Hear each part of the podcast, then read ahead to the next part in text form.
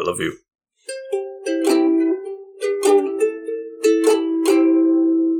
Genderfolk, ladies and men, we're glad to have you here again. So please, won't you come on in and sit with us here on the couch? I am the Green Traveler from Gorsh. And I am the Faceless Leone. Ooh. I have no face. And I, so and how did sad. I sniff? How did you sniff indeed? And you're sniffing because this is the last episode of the year, everybody. uh-huh. I'm so happy to see twenty twenty-one go. Year. It's been such a year. And I gotta say, I'm gonna apologize up front to all you lovely couch potatoes who are tuning in for our. Uh, this won't be coming out New Year's Eve, but our you know our end of the year finale here. Yeah. Uh, both of us, we just got through with long drives. We just had yeah. our holidays, and this uh, is you know it was the nice day after Christmas. Yeah, it was it was nice. It was relaxing. I got to see my fam- uh well, my immediate family. I, I did not stay long enough to see my extended family, and to them I apologize, but uh and I had a lot of shit to get done at home, and I didn't want to be in a giant, you know, public group gathering, so I apologize yeah. for that. Yeah, I didn't go to but, the big gathering that was going on for my family either, even though my mom was the host. Um, and at yeah. first, I, I know she was not too keen about it, but they understand. My my wife has an autoimmune disease, and I mean, we're just... We can't stop being careful. I, I don't think exactly. any of us should have stopped being careful personally, but, you know, that's not my call to uh, right. enforce. But yeah, we got a we got a big episode here, and uh, Happy we New got Year! Happy New Year. Yeah, that's the thing is it's like it's a huge episode ahead of us. We're going to talk our last three films of the year, and mm-hmm. then we're going to talk our favorites of the year and our, our least favorites of the year. But uh, the the problem is. We're very low energy, so we're cruising on this one, guys. It's yeah. cruise control. Yeah. We chilling. Just, this just come one, here, chill with us. You might not want to watch this one on your morning drive, or listen rather, because you know we might put you asleep. No, we're not going to be that boring. I'm sure. We got such droll voices. We'll talk to you so smoothly. Beep, beep, bop. Beep, boop, boop, boop. It is time to go to sleep, beep. Mister Anderson. Beep, beep, boop. Beep. We didn't watch that one. I did not watch that one. What I did watch, to get into it, uh, to my green catch-up, my lovely segment where I will watch a movie that you are unable to see. You being the Faceless Leo, not you, none the lovely you, couch potatoes. None of you can see this movie. None of you can see this. It is a only for the probably, Green Traveler. But a lot of you have probably seen this movie, actually, because the my green catch-up of the day is Spider-Man No uh, No Way Home. No, hey, way, no way Home. No Way Home. No, no Way Home. Yeah. I can't, yeah, I can't talk too you. much about this. The, yeah. The, uh, they, that's the those, problem. That trickery. yeah, yeah. Director, I think the director's name is John Watts, and he has this entire, you know, this is his, his home trilogy, I guess, for Spider-Man. Right. It's, it's wrapping it up. I don't know. Maybe he'll come back for a fourth film. I don't I don't know if they've decided on a fourth Spider-Man film and director and everything yet. But I can't really say much about this because it is spoiler heavy as fuck. But I will say that uh, because I don't want to get too much into it. We're not going to talk back and forth. So allow me to just say up front, I really enjoyed it. I think the story was underwhelming, but the character stuff, what they did with the characters is really fascinating. And there are some just absolute awesome moments that, you know, I got to see this in a theater. Sadly, it was packed. And, you know, sadly, you know, people sat, like, I made it all the way to the fucking movie starting before somebody sat beside me. I was like, I'm good. I'm good. The lights are down. The previews have gone through. I'm good. And then these two fuckers came and they just sat right next to me. And then they pulled out beers oh, and they drank beers. and and one of them even, like, leaned over to me and, and whispered, hey, I'm sorry we sat next to you, but would you like a beer? Would that make up for it? And I was like, I don't, I don't drink, so no. But thank you, I guess. Thanks, I guess. I kind of, I kind of wanted to be like that, that preppy, like, you know, nerdy asshole who's just like, yeah, you do know that theaters, that's the only way they make money is through the concessions, and you bringing in your own your own drink is kind of a dick move. Uh, I did not do that, but I kind of wanted to. Well, they probably would have uh, thrown a beer in your face. Probably. But then at the same time, it would have just been hypocritical because I have definitely brought outside shit into a theater before. Oh, definitely. Uh, never, never alcohol. I mean, we would never oh, have done that. No, none no, of us we... have done that. Great and powerful Oz. Yeah. Uh, but that's that's all I got to say about uh, Secret uh, View, Great and Powerful Spider-Man. Oz.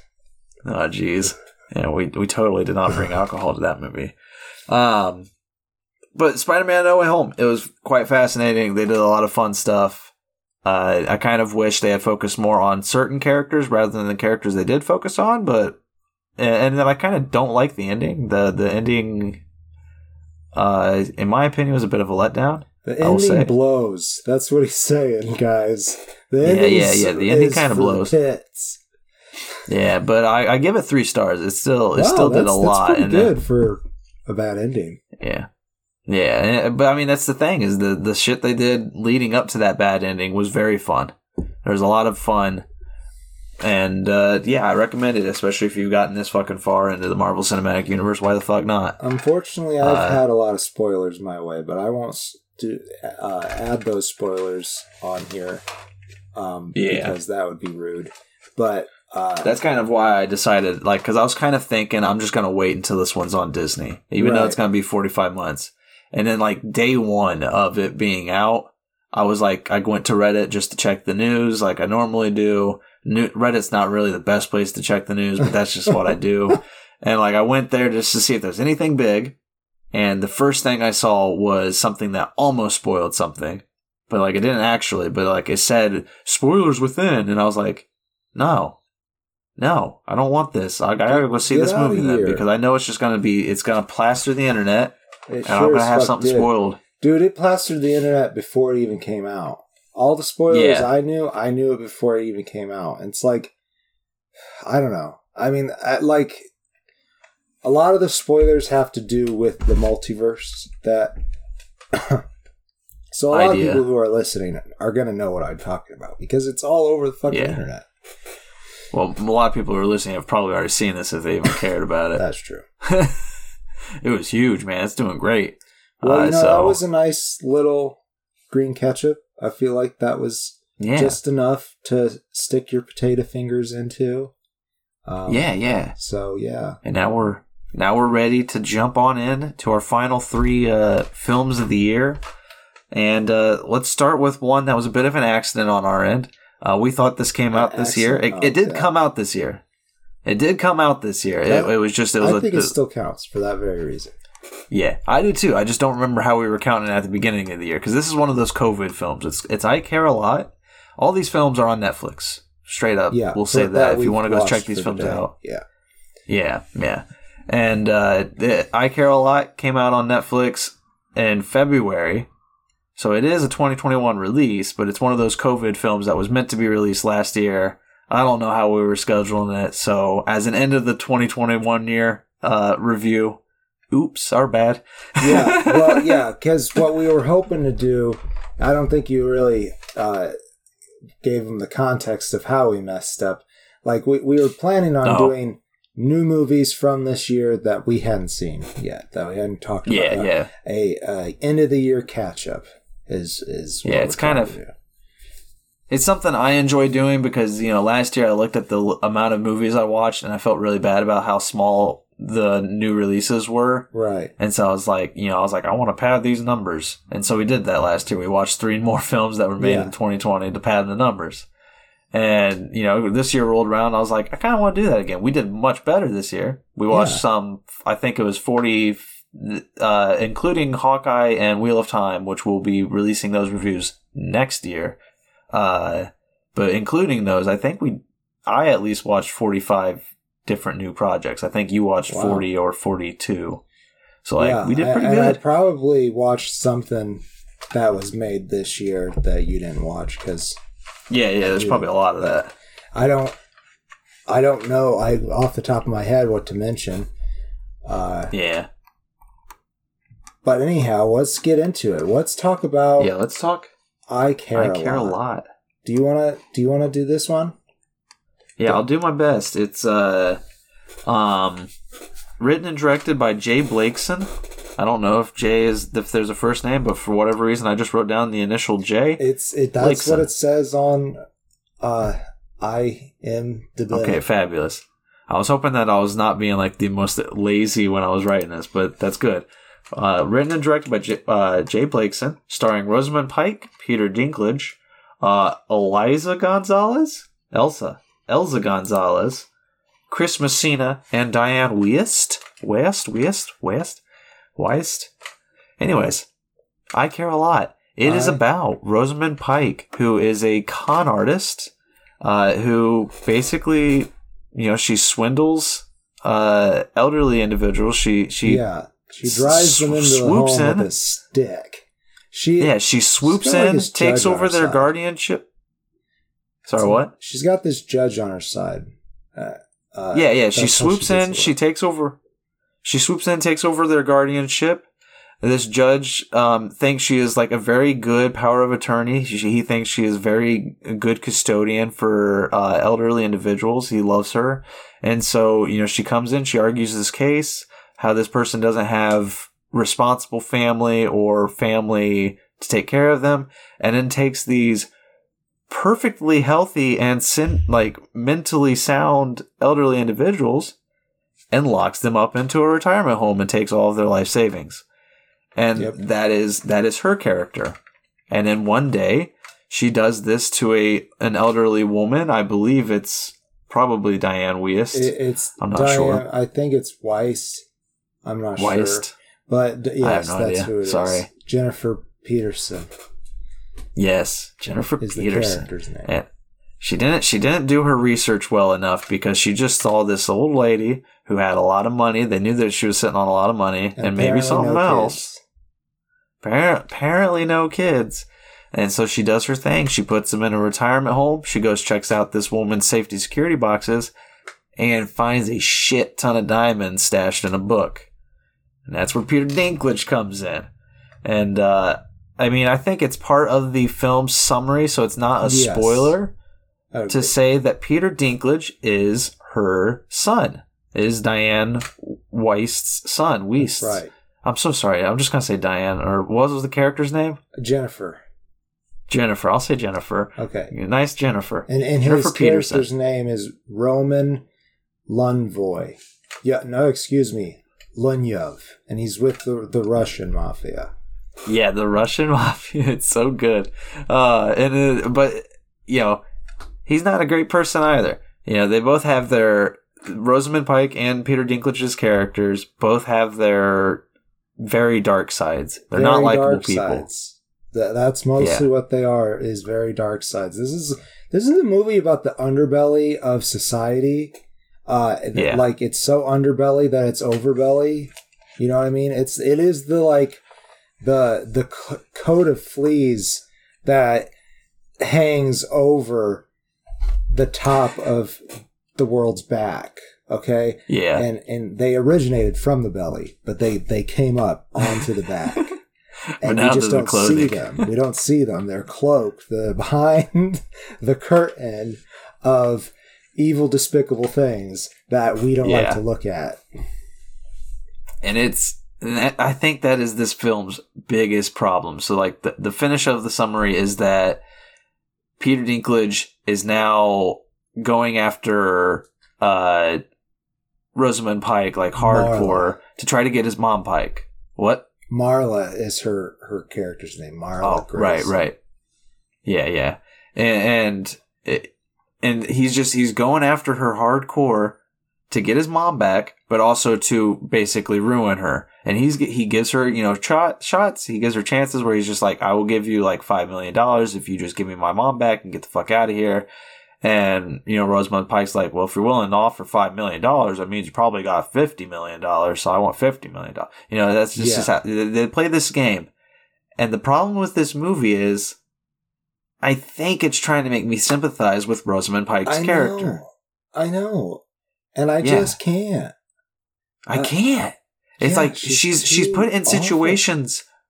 Yeah, she's too fucking awful, and like she's put in these situations where it's like, uh, you, you know, it's it's it's kind of like the can she get out from this uh, hole she's dug herself into? Right. Yeah, that's this Which kind of film. Interesting. Like I found interest in it, but I did not yeah. like her. I kind of wish I did not like her. I kind of wish that, you know, Dinklage killed she her. Kept, I, yeah, she just stayed I'm in not, the hole. No spoilers. That'd be nice. Of what happens. Yeah. I was, uh, well, what I yeah, mean no. is I was kind of rooting for Dinklage, but I didn't like Dinklage because uh, Roman, his character, is a total hothead. And, like, yeah. he's a gangster, so, you know, it yeah. works. Um, and it is kind of awesome to watch Peter Dinklage rage out on his lackeys. But I thought, I, I, I, I wish there was more legitimate reasons for his anger. But I guess, you know, your mom being held hostage is a pretty legitimate reason. yeah. But, like, it also, it felt very weightless because he's supposed yeah. to be this, like, crazy, awesome mob, you know, boss kind of thing, or mafia boss. Uh, you know, he's supposed to have a lot of power and intimidation, but he has, like, four lackeys and they suck. They do suck. And, like, yeah, and like every time he tries to do something, it typically does not work out well. And then there's this one scene with him and Rosamund where he's got, you know, he's finally got Rosamund tied up. I don't want to give too many spoilers away here, but he's finally, they're having a, you know, one-on-one conversation. They've kind of realized that they are the same person, basically. Right. And that scene is pretty good. I like that. There's scene. Some good moments in that scene. Yeah. I, but it, it's just, it doesn't carry weight. You know, it's right. just like he, he I love Peter Dinklage, and I do think he made a good mafia member. He just needed to have some kind of good lackeys who actually accomplished shit when he sent them out to do things. Right, right. Uh, I feel like uh, the his lack of competent crew kind of made him feel a little less competent. Yeah, uh, when he exactly. was supposed to be like this big, big bad guy.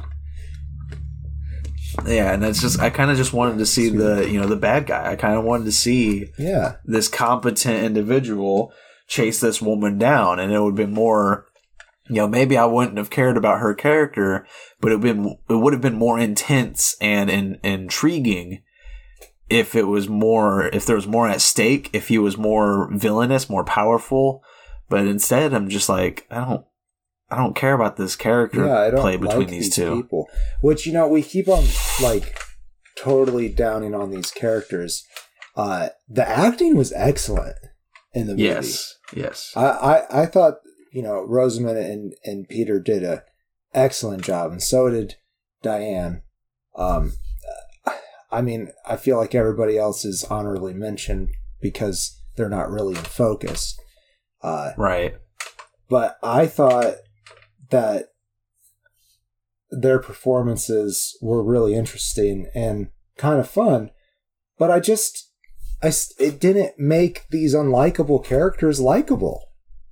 No, yeah, I, I'm whole wholehearted agreement there because that was the thing. Is like I love Rosamund Pike. Yeah, but sometimes she chooses. I think right, right now. Anyways. Yeah, pretty much.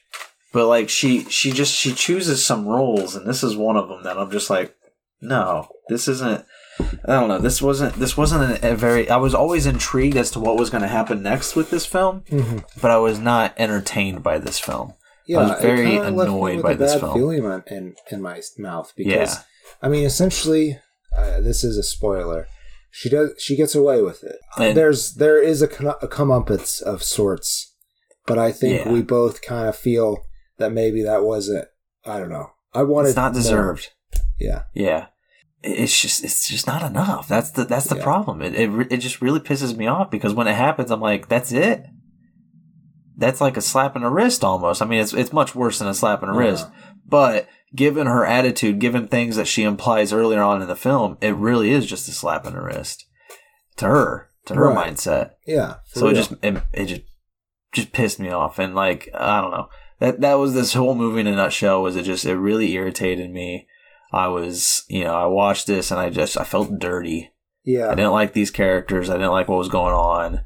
Uh, and that's one thing is like, I've had my, uh, I don't know if I should say this. I don't know if it's a bad, I- bad thing to say out loud, but I've had my identity stolen before. Right. And there's, there's such a, such a heavy, um, uselessness. Like you, you can't do shit. You are powerless at what just happened. And at cleaning it up, you are still powerless. Now you're relying on other people to do shit. Right. And, you know, to, to help you get, you know, all this, this, uh, repercussions taken care of. And that's this whole movie in a nutshell, is a character who literally just takes from these these whole like elderly individuals who still have like probably two decades of, you know, good health and, you know, sanity, and she puts them in a, you know, a retirement home where they waste away because nobody's believing them. They're put under drugs from her order. Mm. And, you know, they, they don't have any contact with their family, and a lot of them just waste away real quick. Yeah, it, because and I it, mean, honestly, the stress of that would would add years. I would ex- rather subtract yeah. years off of their life. Like uh, uh, Jennifer, uh, the character that the, the elderly character we're focused on, she she's got a lot of vitality left. She reminds yeah. me a lot of my grandma. My grandma is uh, is. near or eighty. She's either seventy-nine or eighty. And I, I I can't see her dying before she's one hundred. I, I couldn't imagine. Right. She she she acts like she's in her sixties, really. I, I feel like. Yeah. Um, yeah, I've had many uh many a great aunt who's made it around like the ninety, ninety-five mark with the same amount of energy, where it's just like, nope, I'm fighting. Like yeah. And, and by that I mean, like, when you go to a family reunion, they hold up their fist and they will punch you. Like, so yeah, it's it it really um, yeah. I just feel for Jennifer and for all the other characters that Marla did this to. I just don't. I don't feel like uh, maybe the movie was quite for me. What should we do? Um, closing statements. Yeah, quick quick closing statements. Um. I give it two stars. I uh, it's a competent film. Yeah, and it has it does have a good turning plot. There is there is you know, you can definitely watch this and be be engaged. Yeah, but I, I just I could not stand the characters, and it, and it started off with a message that I thought was gonna last, and kind of just I guess it kind of did, but it was just like it started off with. One of the people that uh, Rosamund Pike has already screwed over, this one guy who uh, his mom was put into a, a retirement home. And like, if you hadn't read the summary of this film going in, you might not know that she is a con artist. Right. Um, and it, it has this message that men know, or men not, it's not that they know, it's, it's men, when they want to get their way, will get loud and aggressive. Mm. You know, that is a common, you know, toxic masculinity uh, tactic. Yeah. Is to, you know, slam the doors or get mad. You know, it's like, I'm not going to punch you, but I can punch you. Yeah. You yeah. know, that kind of a thing. It, it's awful. And I thought it was going to last throughout the whole movie. And it kind of did with Roman, uh, with uh, uh, Peter Dinklage's character. But it went from being a very upfront message, like right in the first five minutes, to becoming a subtle in the background thing. And I, I kind of think, like, if they had just focused more on that, if they had kept incorporating that into this and worked more on her character yeah. being actually likable yeah, and not just a vile was, person. If there was a redemption arc, yeah, that it would be a completely different thing. Like, yeah. I don't know, like, what if, I don't think Marla... I don't know if her parents are alive. I don't know if they covered that or not. But, like, what if Roman... you know, threatened or abducted her parents? That'd be a completely different, like, you yeah. know, storyline. Like, it's like, oh shit, this is what I'm doing to people. What the fuck is wrong with me? That's that would be a right. completely different story. I would enjoy have enjoyed it a, a lot more. Well, I don't know. Agreed. Because I don't know. Because like you said, it is still an interesting film. I give it a full face because, like you said, it's competent. Um And it, it's not like I don't recommend it, because it, the performances are interesting. And, mm-hmm. you know, maybe it's the person who wrote and directed this, uh, J Blakeson, maybe they are aware that this kind of enterprise exists in the world. And maybe if he's trying to just highlight something, oh. that could be, yeah, you know, that could be. I bet you, it. bet you one hundred percent this goes on. I bet you. And, it's, you know, and maybe yeah. we're supposed to leave it feeling sickened. And, um, yeah, because I do. I mean, that is that is another kind of message of this film, I guess, is that the the vile, the cruel and the vile, they just get their way. Yeah. And, you know, it's it's it's disgusting, but that is the real world right now. But at the same time, my argument against that is I go to fucking movies to escape the real yeah. world. I show do me think getting it is her, important her to have a message, though, as well. Uh, you know, yeah. we need art that speaks to that. And if that's what J Blakeson is going for, then yeah, I, I do not think that we should treat our elderly like this. Um, uh, yeah. You know, obviously, if they're racist some bitches, maybe, you know, you don't have to talk to them, but they don't deserve to be basically imprisoned. Uh, no. And this is coming from two individuals that the government imprisoned for a very long time. Yeah. We know. We don't really know that much, know that. but like, you know. I mean, it was it was pretty cushy. So, uh, let's talk Passing next. You, are you okay with that? Yeah, that sounds good.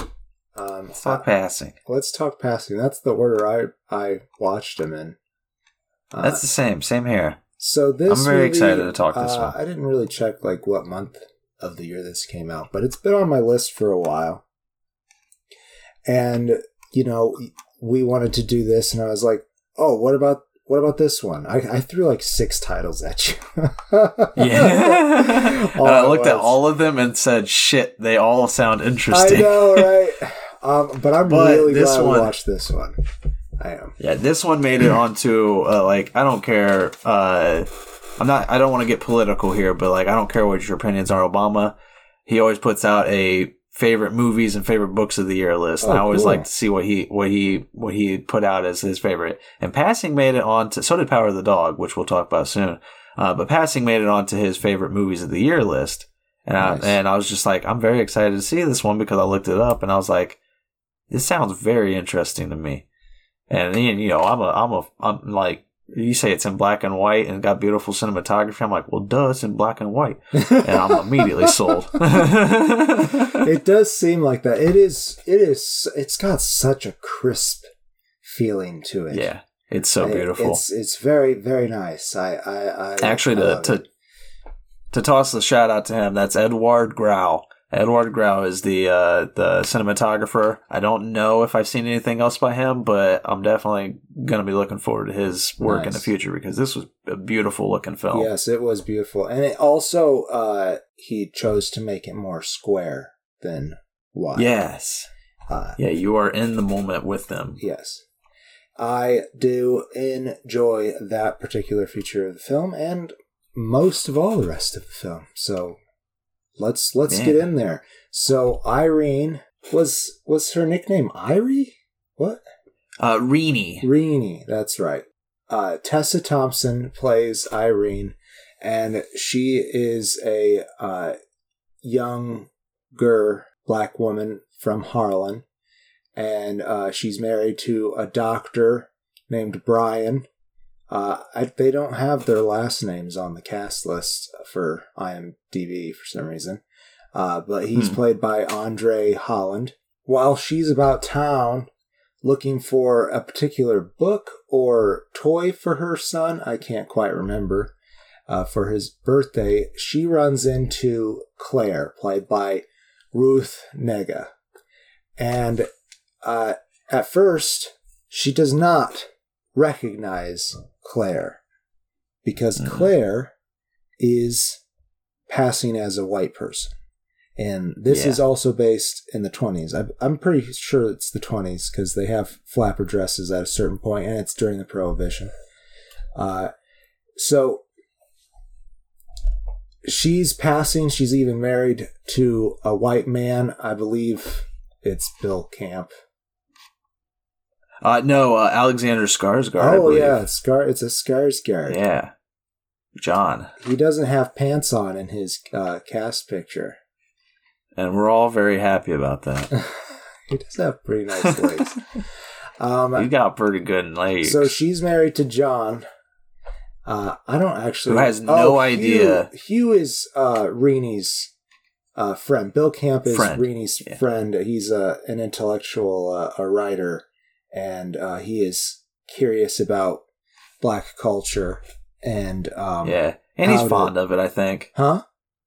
I think he's also fond of, you know, that, that atmosphere, because he always yes. likes to go to the, the clubs with uh, right. Rini and her husband. Right. It's uh, just... it's. It, He he's he is interested in uh, breaking barriers between the two races, for right. sure. Still ignorant. Still ignorant, yes. He does say some wildly stupid shit, um, but, you know, yeah. he gets and she uh, calls corrected him out by it, Irene very quickly, and he and he, he accepts yeah. that. Uh, so yeah, it's, yeah. It's I, kind that's of one thing a I nice loved. lesson there, too, uh, I think, for yeah. any... any uh, Uh, white individual. I suppose you don't even have to be white. Any I feel like it's a entering into a, a different cultural atmosphere. You're probably yeah. going to say something stupid. Um, and just honestly, that's all I ask. Get pointed out, you know. Yeah, that's all I ask is just call us out on our bullshit. Yeah, when we say something sure. that's stupid, like that's the thing is like we are a, a, as much as we joke about being green and faceless monsters from the government, which we are in real life, we are also white individuals. and uh, and as much as we joke about that, though, again, we are we are white men, and well, I'll, I'll say we are white individuals, and you know, just call us out on our bullshit when we're, when we're ignorant, and we gonna be ignorant. We ignorant. We are. Just call us out on it. Yes, correct please. It. That's all I ask. So, anyhow, uh, Claire and Irene grew up together. And yeah. uh, she, for one, invites her over to have crumpets or fucking whatever. I don't know. Um, and uh, Rini actually passes with John. And she does not yeah. intend to. John just enters the room and assumes. Now she was she was passing to shop as well, and I keep on saying it this way because in the film they do a good job of Irene uh, uh, showing us that she does not quite approve of passing. Right. She was doing it out of convenience, uh, but the way that Claire does it, she lives her life by it. Uh, well, there's also there's also Um, her husband, Rini's husband, yes, who is very against it. Like he is very mad about yeah. it when he finds out. Yes, uh, but but but as he comes to know Claire, because they, they Claire, re, thank they you, they rebut their sh- friendship uh, very strong. Yeah, yeah, and it's as he comes to know her, I like I I don't know because the the film's very subtle about things, and I don't know if he softens on why Claire is doing, uh, why why Claire is passing, right? But like it, he does, he does kind of grow a little bit to understand, uh, I guess the mindset of why one why. would, well, yeah. And and I think uh, also Claire is just very charismatic, and he actually ends up enjoying her company. So right, he, everybody he looks, does. He looks past it, and also. Uh, it become I think it becomes very clear to both Irene and Brian that now that Claire has made that decision, she and she is pregnant with John's child, that she's kind of stuck in this situation, and it's very precarious because yeah. uh, uh, Claire says it herself. She's very worried about the child coming out dark, and yeah. um, which would ruin her lie to John, which is another big part of the plot. Yeah. Um, but as the story goes on and Brian starts to accept Claire, Irene sees, becomes ins- insanely jealous. Truly. Yeah. Uh, to the point that once we become uh, come upon our ending, uh, it it really leaves the viewer to wonder what exactly happened. Yeah, what was going on in in uh, in Ruth's or Rini's mind? Yeah, yeah, yeah. Because there was there's there's so much that develops in her character mentally. Yeah, that is not told to the the audience. You know, a lot of films When you want the audience to understand the message, you beat it the fuck into their heads with a lot of exposition. Mm-hmm. That's not here in this film. It's all in her head, basically. It's it's all in, in Tessa Thompson's well, the, it, portrayal it, of this character. That is at least one interpretation. I, I personally feel that that is the way that uh, uh, it was interpreted by Rebecca Hall, um, but uh, I'm not sure. Like, I feel like there's very much a way to read this as if there was something going on between Brian and Claire.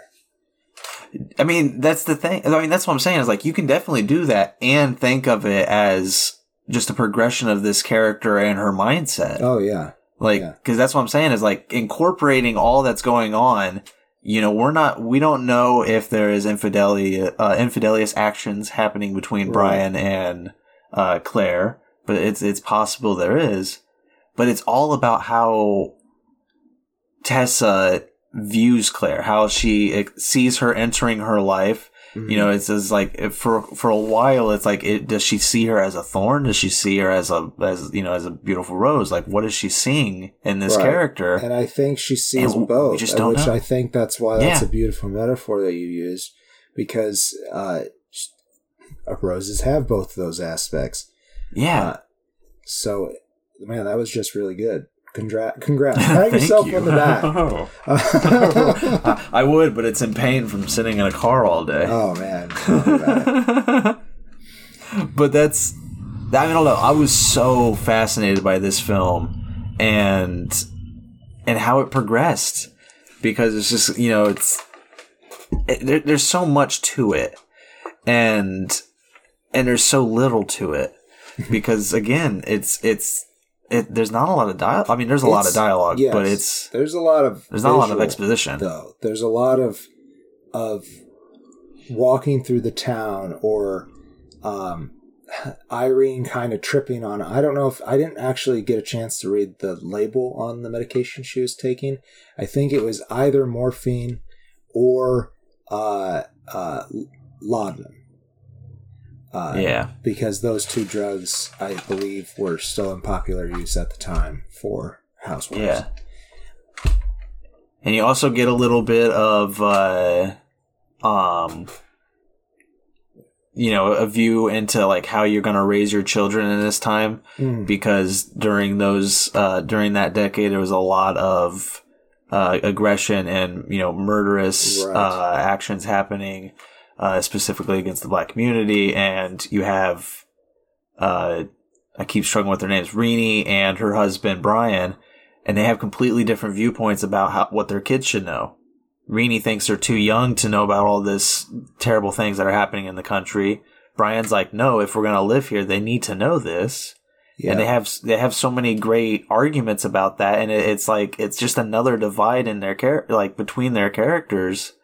While she's struggling with this other divide, with this new this new friend coming back into her life, and all the the uh, the ideas that she brings right. with her, and it's just, oh my god, this film was just so fascinating to me. Yeah, it really and, was. I mean, because like, so I feel like we as white individuals have a hard time looking through life through. Uh, As if we were looking through the, the lenses of black people mm. in our own time period.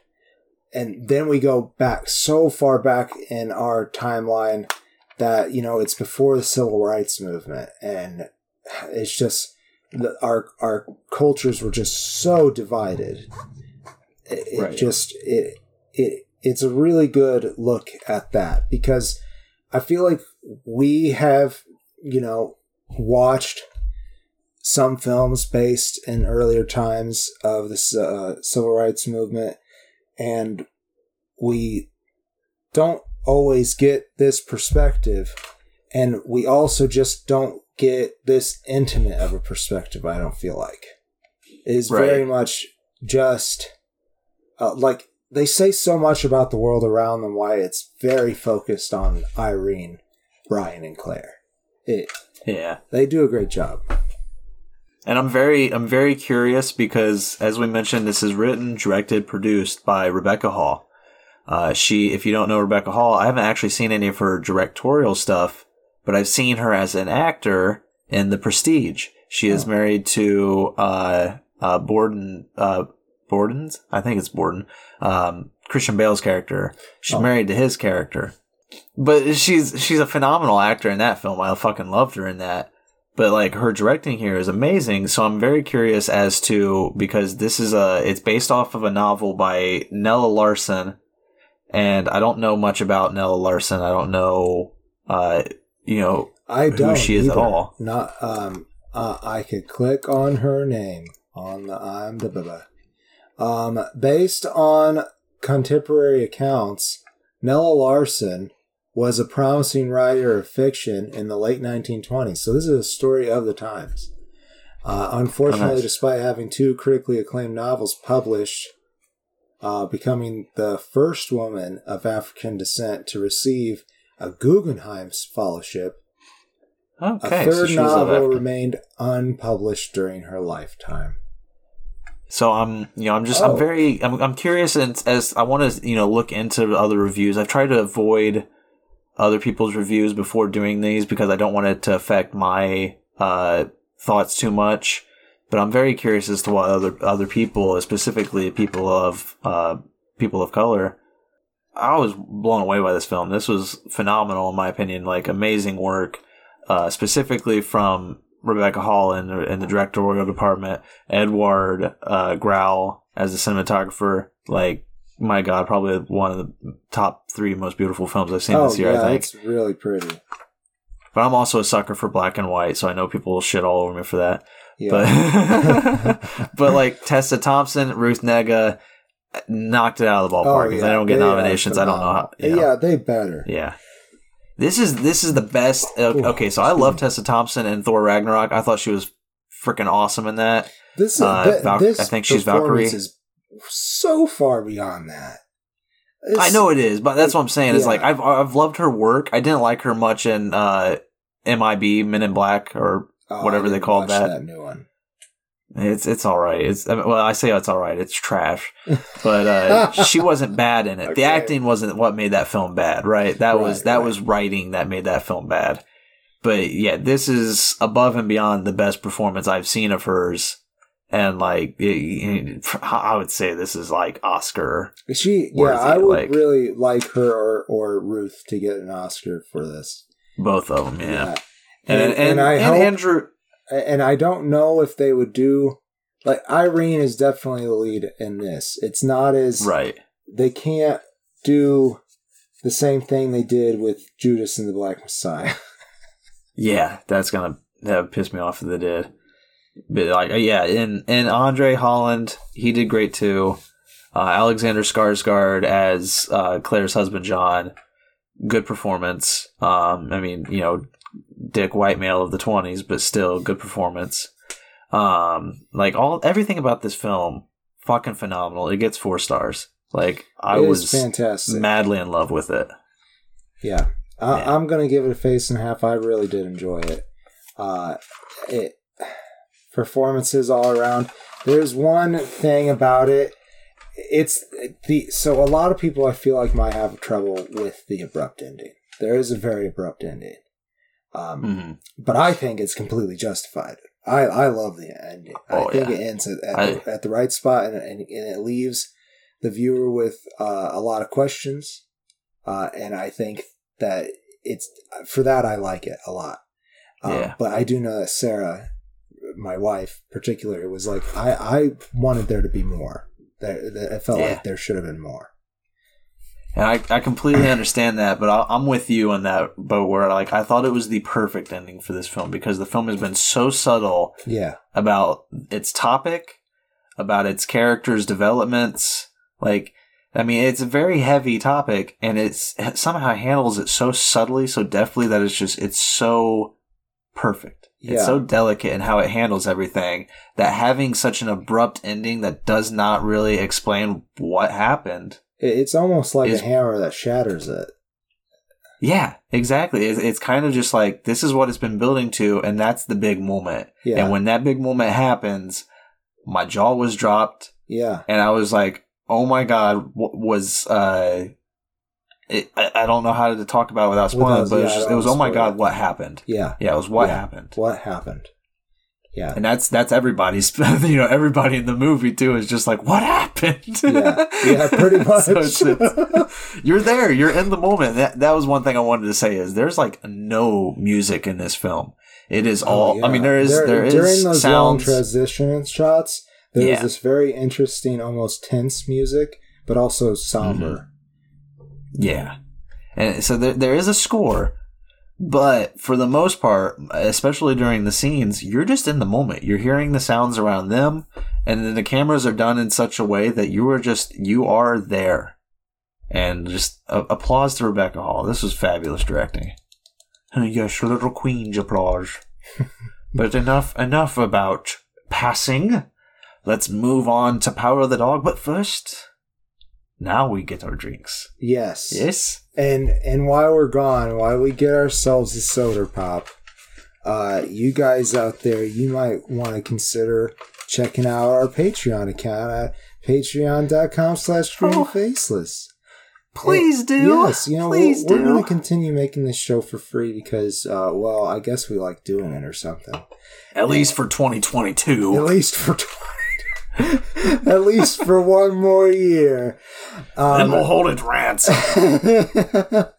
So, but if, if you guys uh, feel obliged to support us financially, we would really appreciate it. I mean, it, it will help us keep the show going and maybe make the show better. So visit yeah. us at patreon.com slash green and faceless. We'll see you there and we come back from this break. Exactly. All right, we're back. Okay. Okie dokie. Are we back or okie? Brick or brack? That didn't, smack or rack. That didn't work that well. Give a We're dog talking. a bone. I think it worked. A dog? Yeah, a Give dog. Give the dog a bone. A dog. The power. The power, the power of, of the, the dog. Bone. The Power of the Dog, ladies and gentlemen. It's written. Uh, it's a no- based on a novel by Thomas Savage, and it's written and directed by Jane Campion, and it stars Benedict Cumberbatch, Kirsten Dunst, Jesse Plemons from Breaking Bad. That's where I remember him at least. I love Jesse Plemons. He's a fucking yeah. phenomenal actor, and Cody Smit-McPhee. Yeah, Cody Smit-McPhee. Uh, I don't. I can't say I've seen anything with Cody in it. Uh, I have not. I, I did rather like Peter. Very interesting character. Oh yeah, I did. I liked all the acting here, but uh, before oh, yeah. we before we dive in, I want to give two behind the camera shout outs. One is literally behind the camera, Ari Wegner, the cinematographer. Yet again, beautiful cinematography. We have some really okay. great cinematography here. Uh, Westerns always fascinate me. Typically, it is the cinematography of the Western that draws me in more right. than the what's going on. Because a lot of Westerns are very slow and subtle, very dusty, very dry. Uh, this one is not much different. It's very slow and subtle uh, story that develops. But very and it's, tense. But it's still... So tense. Yeah, very tense. But it's a very different type of Western, too, which yeah. I really loved. It was a very fascinating Western. The other uh, shout-out I wanted to give was Johnny Greenwood. You might know him as the lead singer of Radiohead. I know him as the scorer of many Paul Thomas Anderson films. He is the he scored this film as well, but he was the uh, he did the music for uh, There Will Be Blood and The Master. I know there's more Paul Thomas film, Anderson Those films he done, but if a great tension to him as well, and I gotta say, it's uh, probably due to him. A good all of that part, fucking music, part. yeah. His ability to make a good soundtrack with it, uh, with a tense film, is just phenomenal. And so I wanted to give him a shout out because that was one thing I definitely picked up on in this movie was the music. Just amazing uh, score. But let me go into The Power of the Dog. How? So, wow. Also the nineteen twenties. I don't remember where in America, if it is even in America. I think yes, it's in America. Yes, it's in Montana. Uh, Montana. Yeah, and unlike Montana. Passing, there's nary a black person in this film. I don't think there's no. a single one. But um, no. it also, though, with that being said, uh, it is, I think it's also the nineteen twenties. Uh, and right. is in Montana, and maybe they're that might be pretty accurate. There might not have been that many black it, people. It could have been, yeah. And and I feel There's like if they were to have, yeah, and being a being a very um, poignant like historical fiction story, yeah. I feel like to to add um, a black actor like in a black role, you would have had to take on yet another message for this right. film to talk talk about. Right. And I don't think this. I think this film has has enough to talk about that. It just it. it As as uh, as much as we want diversity in all of our films, I do think this is one of those exceptions where I'm okay with. I understand why it's not there wasn't a black actor cast, but that's fine. Yeah, that's oh, you know, you know what? They got a lot to I, talk about. I lied right off the bat here. One one of the uh, so we do have Raymonte McConnell as Theo in this movie. I believe he was one of the ranch hands, but I think they must have done a good job of keeping those ranch hands uh, kind of, you know, out of focus, because I, I did not notice you, Mister McConnell, yeah. and I, I'm sorry that I said there is nary a black person in the film. And I'm sorry I followed up on I'll delete my end of it. No, I won't. I'll keep it in. But here's the story. Here's the the story of a lovely lady. Um, Benedict Cumberbatch and Jesse Plemons are two brothers. I don't remember their names. I'm so sorry. Uh, can you help me with that? Uh, oh, yeah. That's that's a great way to keep the show going. Um, so Phil Burbank uh, and Brother George is Jesse Plemons. Brother George is Jesse. All right. They are brothers. Uh, I, do they own the ranch? They, they own the they ranch, do. Right? Yeah. I, I yeah. believe they got some seed money from their parents. Uh, right, right. That's it. Yeah, they, they're getting money like sent to them by their parents.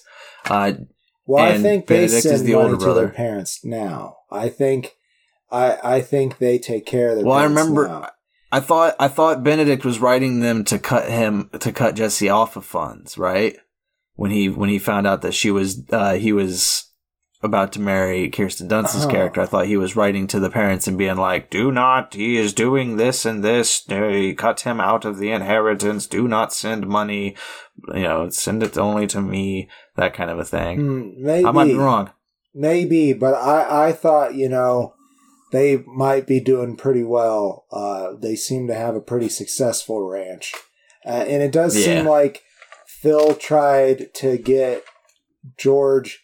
He wants George to be more cowboy like him. Uh, yeah. But he thinks, or at least he tells George so, that George is too fat and stupid to do anything right. Right. And it seems like George kind of takes over the, the finances. Uh, But I'm not so sure, because it seems like right. Phil has to come in and, and do that was, about everything. That was kind of the feeling I got, too, is that, that George did the, the behind-the-scenes work, and then uh, Phil did all of the, like, the actual ranch right. farm work. Well, the, um, the the bit with their parents, I feel like I, I kind of... I'm, I'm it could have just been cutting them out of the inheritance. About. Yeah, I, I recall what you're talking about, but it just... That's it. Does not end up being the important part of this movie, so I think no, I and just I feel like that's like, about it. Yeah, I feel like that's kind of the big uh, the the bad side of this film is that there's a lot of just like unimportant, kind of like it building up to, to a lot of like red herrings. Yeah, yeah, yeah, and and so what's going on is uh, at the very beginning. You know, Phil and a bunch of the ranch hands and, and uh, Brother George is there too. They all go to this like diner where, which Kirsten Dunst owns. It's like a bed and breakfast kind of thing back, you know, they had uh, um, Kirsten Dunst. I think she might have loaned out rooms too. I'm, I'm not sure. It, they're, they're at this diner and uh, Kirsten Dunst's son, played by Cody Smit-McPhee, he has a lisp and he's a little... Uh, awkward, you know, he's a little kind of like socially awkward. He's very, uh, I don't know. He, right. he, he he's just not um, a very. He, I think this is a, a good way to say it without being insensitive, because that's never one hundred percent confirmed. He present he presents as a homosexual. Yeah, yeah, he's he is definitely Uh, I agree with that, because that's kind of what Benedict starts to make fun of him about. Um, Benedict just like makes fun of his lip. Or, sorry, Phil, the older right. brother. He starts to make fun of uh, of Co- what's Cody's character's name? Uh, Peter. Peter Gordon. Uh, Peter. He is, thank you. Uh, Rose Gordon's daughter, played by Kirsten Rose. Dunst. Yeah, every all the actors are amazing, yes. and, and Kirsten Dunst as the mother is amazing, but uh, Cody as Peter. Uh, he's being made fun of by Phil for his lisp, and Phil starts to make fun of him being also very effeminate. Yes. And Peter uh, and does the flower folding. It's and that's in the yes. trailer, and it's it's very nice. Yeah. And he, he he makes these things, and his his mother liked them, so she put yeah. them around in his restaurant, and that's how they meet um, Phil and George. Is that they come to the restaurant and he's right. like, well, what pretty lady? A oh, fucking Benedict's uh, southern, uh, Western accent is great. Um, uh, yeah, it's fun. He's like, what kind of pretty lady made these flowers? And um, he's like, oh, actually, I did, sir. And he's like, you did. All right. yeah, and then he, and and then he, he later like lights one to light his cigarette. Right. And it's he, just he yeah, just complete asshole. Dick. Yeah, yeah, and and when all the ranch hands and Phil leave, and Kirsten is crying because she didn't like what just happened to her son, Jesse, uh, brother George, Jesse Plemons, he goes and comforts her, and then that starts a romance between them, kind of. Uh, you know, it's it's one of those like older fashioned American romances where it's not really romance; it's kind of like you know. There's a guy, there's a woman. Right. She's, you know, she is, uh, I think she's widowed. Um, and so he is just she like, is. you know, and, and George is looking for a wife. So there you go. That's, you know, that's a old American styled r- romance there. Right. And, but like he, he comes in and he, you know, there is actual emotion between them. And Cody, uh, Peter goes off to study, I can't remember which university he goes to, but he goes off to a university medicine. to study for uh, medicine. He's very interested in science and that kind of stuff. And while that happens, George and Rose, they marry. I forgot her name again. George and Rose marry. He moves her into the ranch with him and Phil. Mm-hmm. Things get awkward. Yes. Very, very quickly. Um, George really, you know, he did not take any time to uh, feel out Phil's comfort on having this woman share the house with them.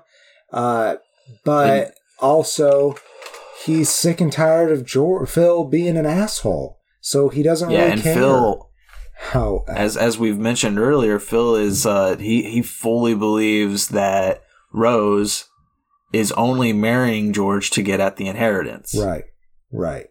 And that's what he, that's what he was writing the parents about, was he was just like, she is a, a money grabbing uh, right. widow. You know, cut cut George off so that she doesn't get what she wants. Uh, that's what it was. Yeah. Um, I think it was just cut him out of the will and testament kind of thing. But the the the meat and potatoes of this story, because again, there's a lot that of build up, but what the story becomes about is when Peter comes back home from, I think he's just on vacation from college. Maybe he's for the summer, the summer or something. Yeah, yeah. And when he comes back home, you know, he he's made fun of by the ranch hands again, and there's this weird moment where he has a rabbit. You know, he catches a rabbit and he's, you know, uh, his mom's just like, oh, it's so cute. And he's just like, I'm going to keep it. And this one lady that works for his mom, uh, uh, I think she just worked in the house. I think she, she was just yeah, a maid. Uh, Missus Lewis, I believe. Uh, yeah. Played by Genevieve Lemon. Yeah, she, she comes up and she sees, because she wants to see the rabbit. And she runs up to uh, Peter's room. She walks in. She finds him dissecting the rabbit, because that's oh. that's yeah. Well, he's a doctor. He wants to be a doctor. Yeah, exactly. That's that's how Peter is. He he found this rabbit, and she's like, you know, the mom was upset. Rose, Kirsten Dunst is upset. She's like, I thought you liked rabbits. And he's like, I do, but I want to know how they work. I'm going to have to practice surgery someday. So, you know, yeah. I just, you know, that's a, in today's times, if you caught, you know, if a kid catches a rabbit and starts cutting it up, dissecting it, most people would be like, oh my God, my kid's a sociopath. Right. I mean, that kind of, that was kind of common back then. You know, uh, Teddy Roosevelt, president nineteen hundred, nineteen oh eight, he was, you know, when he was a kid, he caught a lot of creatures and just dissected them. That was that was what he was fascinated by. Yeah, he had like was, a shit ton of birds though, and moss and butterflies. It was kind of an age of discovery still. Exactly. So, uh, and so it's, it really does make sense. Uh, that people, yeah. people but were I felt so like that curious. was another I feel like that was another red herring though, that there, when that when that happened, it was like that reveal that he was dissecting. I thought they were like trying to be like, the kid's messed up. Well, but like in my opinion, I was just like, the kid's a doctor. Yeah, yeah. For me too. For me too. I was like that. And I thought maybe it was going to cause more trouble with uh, like the maid and the um, ranch hands, but it it really right. doesn't. But I think it tries to make that the ending more justified. I think that's what right. it's trying to do. And I like I, I don't know why I mentioned it because I was I was about to get into the meat and potatoes and then I went off on this tangent about the rabbit. But the meat and potatoes is what happens after that because um, while Peter is exploring the the ranch and everything around him, he finds uh, a secret hideaway of Phil Phil's that has gay magazines. Yeah, and it's got uh uh. a lot of uh, memorabilia he has that Phil has from the rancher who taught him and George, yeah. Buck Henry. It, uh, and Bronco Henry. Bronco Henry. Thank you. Buck Henry's yeah. an actual. and he, but he goes, he explores further. He hears uh, splashing around and he goes and explores and he finds, uh, I think he just finds Benedict swimming, right? He's just, yeah, he's just bathing he's at that point. But it's yeah. it's it's, it's a secret you do get, spot. You do get Benedict uh, Cumberbatch's penis. There is yeah, a there is yeah, a flash yeah. of flaccid. Yeah, that might be spoilers. I was appreciative of that. No, that might be an attraction. Spoilers so for something. Know. And also, uh, you don't get that very much. There's a lot in this no. movie that you don't get very much. So it's worth yeah. soaking up. Like this, this is they don't. They're not going to make. I. They're not always going to make movies like this, or maybe this is the way movies are going, and that would be cool because this is a good movie. Right. It is a good movie, and that, that becomes the crux of the story. Is once uh, once Phil knows that Peter knows his secret, he starts to take him under his wing a bit. He starts to teach him, you know, how to ride a horse, how to be a cowboy a bit. Uh, he's he's talking to him about Bronco Henry. About how Bronco Henry, you know, raised him and, well, not raised, but you know what I mean, like, uh, taught him his ways and everything, and also how he awakened Phil's uh, sexual interests. Right. That said, Phil is still an asshole. one hundred percent. And this film, and this film does not shy away from that, even no. though it is like a, a kind of an awakening, and a, it's presented as a bonding between these two characters for quite right. some time. They don't shy away at all from how Phil is still not a good role model in no, any way. No, but and it, and it, it leads to to compare this sorry, go to ahead. no, no worries. To compare this to I Care a Lot. Um, even though Phil is such an asshole, his um him being a closeted homosexual somehow does make him more likable because, you know, that's gotta be it. That got, that has to make somebody irritable. And then he yeah. probably feels to protect his own, uh, I, hidden identity and his masculinity around his crew. He felt that he had to lash out at this kid, but then exactly. he pretty much starts grooming him, which is a little bit gross. But also, uh, you know, they're both uh, technically adult men, so yeah, whatever. And it's it, it's it's just it's it's also fascinating too to just watch this character try to grow. Yeah. Um, because like as you said, it's got to be irritating not being able to be who you are. Mm-hmm. Like, I mean, you and you and I, we have we have some experience with that, with in regards to our personal identities and stuff. Yeah, and like not not as nowhere near as much as other people, of course, but like right. we have a very modi- small modicum of that experience. But like back in the nineteen twenties, especially in Montana, and surrounded by, you know, on a ranch, like it, you can you can feel for. Phil you, you can, can feel for Benedict Cumberbatch's yeah. character, like, heavily, and it, it makes him make sense, and it makes all these like stuff that's been happening make sense. It even makes why he hates Rose uh make sense a little bit too, because like not that he was uh sexually attracted to his brother, but like his brother was the only other guy that he knew closer to than he knew all the other like ranch hands and everything, right. and Bronco Henry, like that was the closest person in his life. And his, you know, uh, Rose comes in, and now his brother is like, just like, no, I don't want to be around you anymore. You, you're mean to me. You're degrading. Right. And now I found, you know, I found love, and I don't need you. And Phil is just like left empty. He's like, well, now what do I have? And so he kind of latches on to torturing Rose for a while. Right. You know, he's making her life a living hell, to where she, you know, at the beginning of the movie, she is completely against alcohol.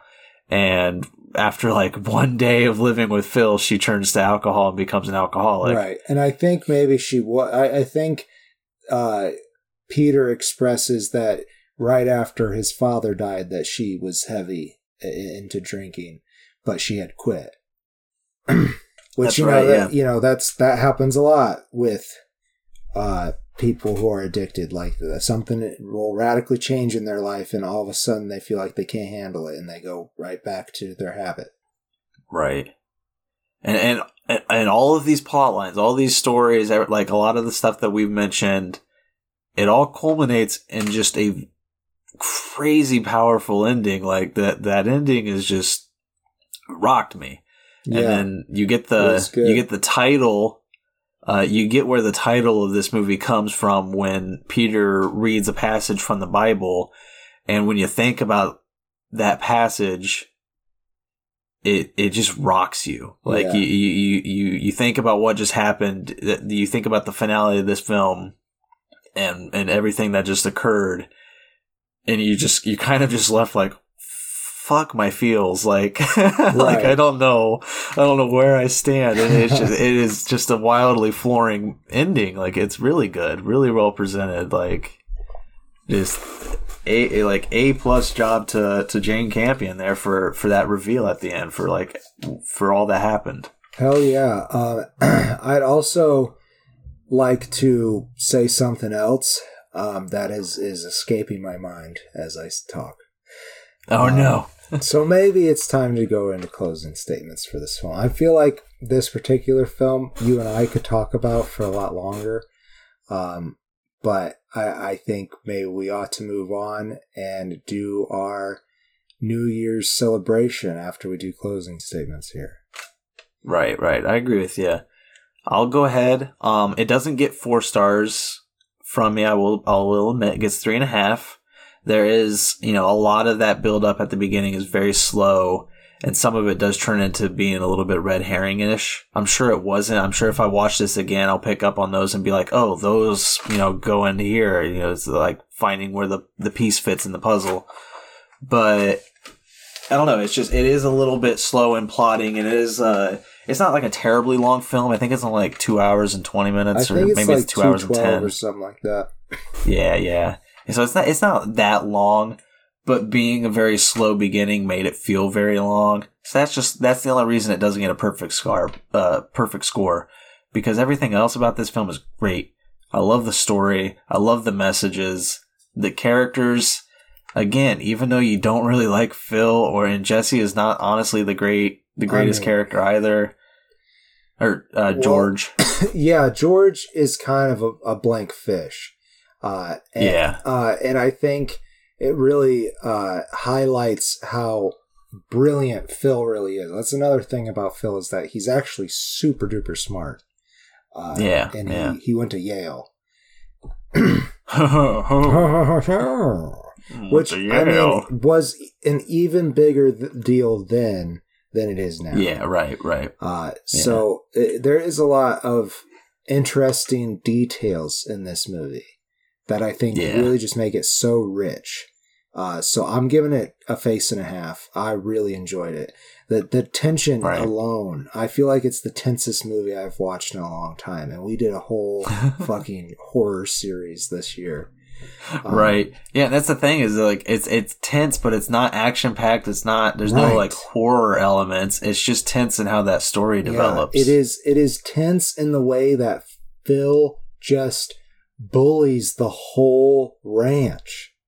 He yeah. he is a, a a wild steer. Ooh, yeah, I, I absolutely loved it. But uh, before we get into the year-end wrap-up uh, of this final threesome, who would you choose as the victor? I man, it's it's really hard because I really liked both Pat, Passing and The Power of the Dog. But um, I look, just took a peek at my top five list, and I'll say one's on it and the other's not. And and it was, and I think that the one that's not, it was close to being on the list, but I think I rank this movie higher still. So, uh, The Power of the Dog, I really enjoyed that movie. I will return to it. Because there's mm. the way that they slowly reveal things, uh, there's a lot more to pick up on, I think, in, in those first few scenes that I think yeah. uh, will make the rewatch very um, rich. And and I will return to Passing as well, um, but that's mostly for the cinematography. I yeah. feel like it is, I mean, all that I've, I feel like I caught all the details. Because it's yeah. presented very slowly, and, and, and that's a beautiful part of the film too. Um, but I think but see that's where I yeah go ahead. That's where I disagree. Is like I feel like you think you caught all the details, but when you watched it, you'll see more subtleties in the performances, yes. more subtleties in how she told the story. Because sure. for me, I choose Passing because my, I'm the very opposite. I look at my top five. Passing's in my top five, but Power of the Dog made it as an honorable mention. And and it's like, because I feel like with Power of the Dog, I caught everything. I, I, I watched it. I loved it. I thought it was fabulous, but I got it in that first viewing. I can think on it. And, but with Passing, I feel like I'm going to go back and just like keep watching it. Uh, uh, I don't not know many times, I'm but go like back to both of them. I really am. Yeah, yeah, yeah, yeah. I, I think they're both. But I just meant films. like, yeah, yeah. I just meant like with Passing, I feel like I'm going to go back to it more. Because I feel like there's just a lot more to explore there, a lot more in uh, in the, the quietness yes. of how it was told. And I, I I'm excited to review it. I am. Yeah, I'm happy that we got two different two different victors for the finale because I wanted both of them to win. Honestly, yeah, they're both go. really good. There you go. And so let's do it. Let's let's wrap up two thousand twenty-one. Woo! It's Happy been a weird New Year. year. If we had those like popping guns or whatever, we, you know, yeah. we could put sound effects in, uh, but we won't. Now, we won't. We're lazy editors. We have limited time to edit this too. We gotta get this out in a few days, but we'll get it. We'll get it we'll to get you. It. Don't worry. We'll get it. Uh, but so, uh, so I've I've got five best and five worst. I don't know if you chose just best or if I you have did some five worsts of each. Um, actually, I, I did seven uh, on one of the categories because I couldn't decide. Uh-oh. That's fair. I will I will lead with my honorable mentions. These are the, these are the okay. films that came very close to being in my top five best films of the year, but just barely missed out, okay? Okay. Uh, Judas Judas and the Black Messiah. It was, you know, earlier in yeah. the year. We've already talked it. I love that so, film. Th- but it was, it was considered for the Oscars last year. But we we right. did the same thing with I Care a Lot. So exactly, like uh, yeah, I'm looking at it as it was released in this year. I, I absolutely love that film. Amazing performances, taught me a lot. Uh, Raya and the Last Dragon and Mitchell's in the uh, versus the Machine, two animated oh. films. Yeah, both of them did not make it to my top five, but like I loved them both. They were really great. Uh. Even, you know, we, we talked a lot of Marvel television this year. WandaVision and Loki both make my honorable mention. I love both oh, of those shows. I just did movies, but I was going to mention my I was going to mention one favorite T V show and one least favorite T V show. Fabulous. I'll look forward to that then. And uh, my last two honorable mentions uh, actually are the last four honorable mentions. You have the Fear Street trilogy and oh, Shang-Chi yeah. and the Legend of the Ten Rings. Dude, those uh, were great. Fear Street, definitely in my honorable mentioned. Uh, you yeah. you mentioned some other movies that are in my honorable mentioned, but I will save uh, the rest for my list. Fabulous.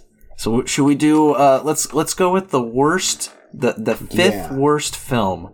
Not fifth, the worst of the year, but the fifth worst. Fifth worst. Or maybe your seventh. So I'm going to say that for my fifth worst, uh, I have two movies tying. Um, nice. That would be uh, Malignant and F nine. I Nice. Yeah. You didn't like F nine. I hated F nine. I'm just joking. Uh, oh, man. It was so Yeah, they're definitely dumb. going both, downhill. Both of them were very silly, but I, I, I, they weren't like so bad. You know, they're still yeah. they're still competent at this end, I guess. I'm I'm happy to say that we're in sync right now. Malignant was my fifth worst film because holy fuck, what a like. I don't know. I feel like if I rewatch it knowing it, I might enjoy it more, but watching it happen, I was like, what the fuck is yeah, this? This yeah. is... And I had to keep checking. I, I was like, there... is this James Wan? There is a sense of enjoyment to it for me because it's just so fucking silly. I mean, uh, that's why it's at the fifth of, of the worst right. that we've watched. And this is just the Do stuff we, that uh... we watched together. Right. Do we uh, do we jump to fifth best, or do we just keep going with let's the worst? Go with I say the let's worst. Just... let's finish off the worst. Yeah. I like I kind of like going back and forth a little bit, but now it's yeah. your turn to go first. That's fair. Number four, my fourth worst film, Space Jam: A New Legacy. Oh, it's so bad. It's so bad. It's All the it was so just an advertisement film. It was like yeah. a look at what look at what titles we still have under our rights, and we're gonna dump them in here. I just Awful. hate it. You know what? I, I'm not sure that we've even gotten any downloads for that episode. Uh, I know it, it had been quite some time uh, that there not was no individual. downloads for it. Everybody's like, yeah, we know we're not watching it. We're not going to watch it. We don't need to know if you recommend it or not. Oh, fuck. That's great. Uh, so for my fourth, I did another tie because I really That's couldn't fine. decide. Um, And for this tie, I have America the Motion Picture and Chaos Walking. I I disliked both of those movies about the same as well. Uh, I gave them each their own specific spot on no, the rung. There you go. I mean, I was just so disappointed with Chaos Walking. It was very disappointing. And you know, I'm not, I'm not, a, uh, not to break our structure we had just loosely settled here, but I'm not ashamed to say that Chaos Walking made number three as my worst. That was my next worst film. Because well, I agree I'll, with you. It's, I'll it's bust a huge the, disappointment. The and say that Space Jam New Legacy was my number three. We were almost in sync still. We were almost there. Yeah, Chaos Walking, though, is like, Uh, like, I, like I struggled to remember it. I remember I it had know. Tom Holland and yes. it had Daisy Ridley. That's right. And also uh, Mads Mikkelsen. And Mads' oh. character was kind of interesting, but I, they just That's didn't right. do enough.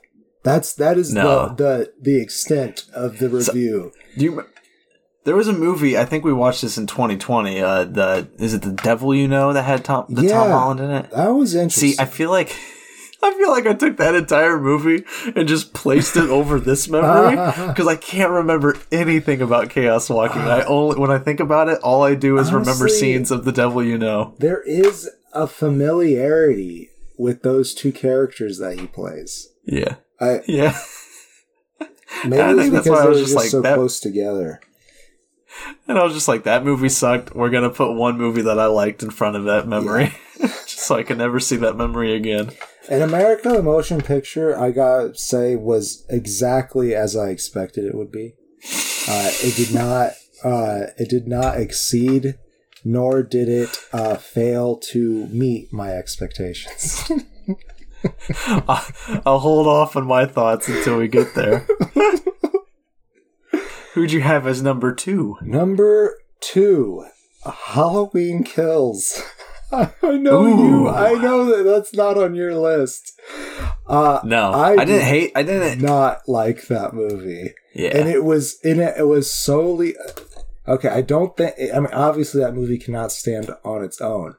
But the movie no. that that came before it was pretty competent. I was pretty happy with that movie.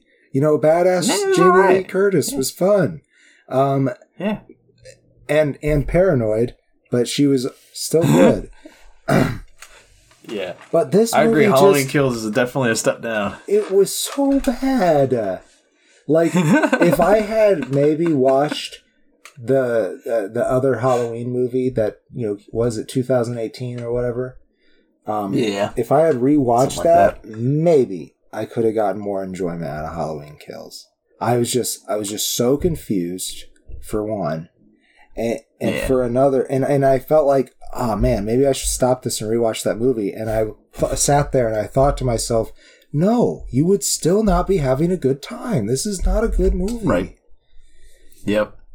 I can agree. I didn't, I didn't hate this, that film, mm-hmm. Halloween Kills, but I definitely didn't like it. And I, you know, uh, it's, it's d- easily a step down. So I, I understand why it made your list. I'm not, I'm not disappointed. But it, yeah, it was it was the one time we're not in sync because my number two least favorite was Tom and Jerry. Yeah, that is that is fair. That is fair. It's like we're gonna take everything from your childhood that you watched and bitched about as a kid because I bitched about Tom and Jerry every time we watched it. I watched a lot of Tom and Jerry. I didn't hate the show, but it really pissed me off because the cat's just doing its fucking job. It's just doing its fucking job.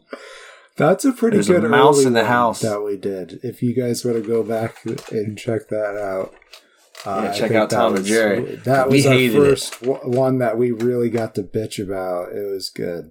Yeah, it had a terrible lead character whose first act in the entire movie. I don't know why I remember this, but it's like her first action is stealing somebody's resume and using that to get a job. Yeah.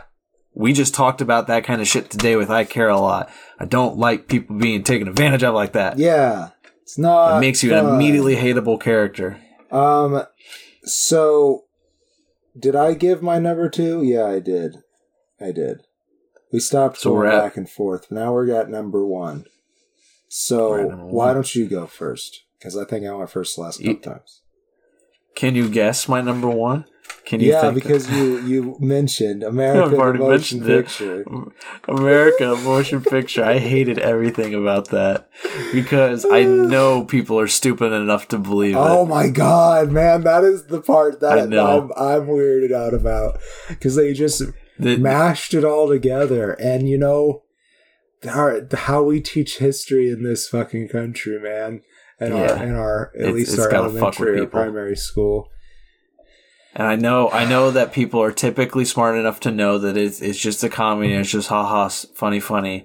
But the I thought the jokes was garbage. I thought it was trash. Some of them like, really got me, I will say. But it, it was not. I think one. I laughed maybe once, and it was like it, one of those laughs that you you do it and you immediately regret it, and you're trying to bite it off. You're like, you tried, tried to no. choke your chortle. Yeah, choke the chortle. It's it's it, it pissed me off that show that movie. I was so mad, so mad. All right, what's your number one? Drum roll. Um, my least favorite movie that we watched this movie was Tom and Jerry. Nice. it, it was it just it wasn't good, and I have the opposite no. experience with Tom and Jerry. I enjoyed watching the cat and the mouse beat the shit out of each other. That was funny to me. Um, I did not. I didn't think of it as esoterically as you did. If I used that term correctly, just made me mad, man. And then they brought the fucking dog in. The dog would beat the shit out of the cat. I'm just like, no. Oh fuck, poor cat. All right. Oh, that movie also. That movie also had uh, uh what's his name? Uh, Michael Pena. Yeah, it I did. Remember that? And they, nobody was acting like they wanted to be there. No. Yeah. I feel bad for him. You know, yeah. Movie. He was just like, ah, oh, damn it. All right. I guess I'll take this. It's a couple hundred thousand dollars. Yeah, I guess my kids will watch it. So let's wrap it up. Let's finish this year off strong. Yeah. Let's jump into our best films of the year. Fifth favorite movie. Fifth favorite movie. This one was a surprise to me. It was one that we watched, and I was immediately like, what the fuck is this? How have I not heard of it? Gunpowder Milkshake. That I movie, fucking that was, loved. If I made an honorably mentioned list, that would be on it. I love that. Yeah, so good. It was it was such a fun and just really surprising film. So like when I when I was looking back at our list, I was choosing the ones that I remembered vividly as my favorites, because it's it's really hard for me to choose like what's an actual favorite, because again I'm I'm a blockbuster bitch. I just like that, you know, I like those those big films like that. But you know, I was looking at it and I saw Gunpowder Milkshake, and then like the entire movie came back to me, and I was like, I could sit down right now and watch that. Yeah, I you're right. I did have that same feeling, like I could restart this and watch it again, because it was mm-hmm. a lot of fun. Um, but I put my number five, this is one of your honorably mentions, as Raya and the Last Dragon. That one really stuck with me. Nice. I think it's the best thing Disney's done in a long time. I really do. Yeah. It's yeah. Pretty, well, I guess they're doing all the Mar- Marvel shit too, but as, as like their line of animated movies, which we've, we're focusing on in a playlist, uh, I think yeah. it's the best they've done in a long time. And that, and with that said, uh, we haven't seen Encanto. I'm very excited to see Encanto. I do want to see Encanto. Yeah. But I, I agree with you. Raya, uh, Raya and the Last Dragon was just, it was very entertaining. And I yeah. loved the the whole story of those two uh, women, like, just fight for the kingdoms, you yeah. know, for what, for, like, one bring back the kingdom, one, uh, to I can't remember what the. Save their, uh, their clan, their, their country. Yeah, yeah. Man. Uh, it was such a good, it was such an interesting and fun film. And like, I, and you know, I, like I don't like Disney sequels, and I, I don't want them to touch up on no, Raya and the Last Dragon, I but I do think that there is a lot to explore in yes, that world. I do. Maybe if there's a T V show, um, that, oh, yeah. that could work. Turn it into like Lilo and Stitch. Yeah, yeah. I think that could work quite a bit. Uh, and you know, it, it, because, because Disney keeps on pussyfooting around, uh, maybe they could actually. Okay, I- I've shipped the two leads together. I have too, man. I, I, uh, we talked about it when we when we talked the film. That's like I wanted that. Yeah. I was so hoping they would, but then at the same time, I, I didn't know if it was uh, just you know if it was the masculine side of me being you know the masculine side of me that was just like yes, lesbians, yes.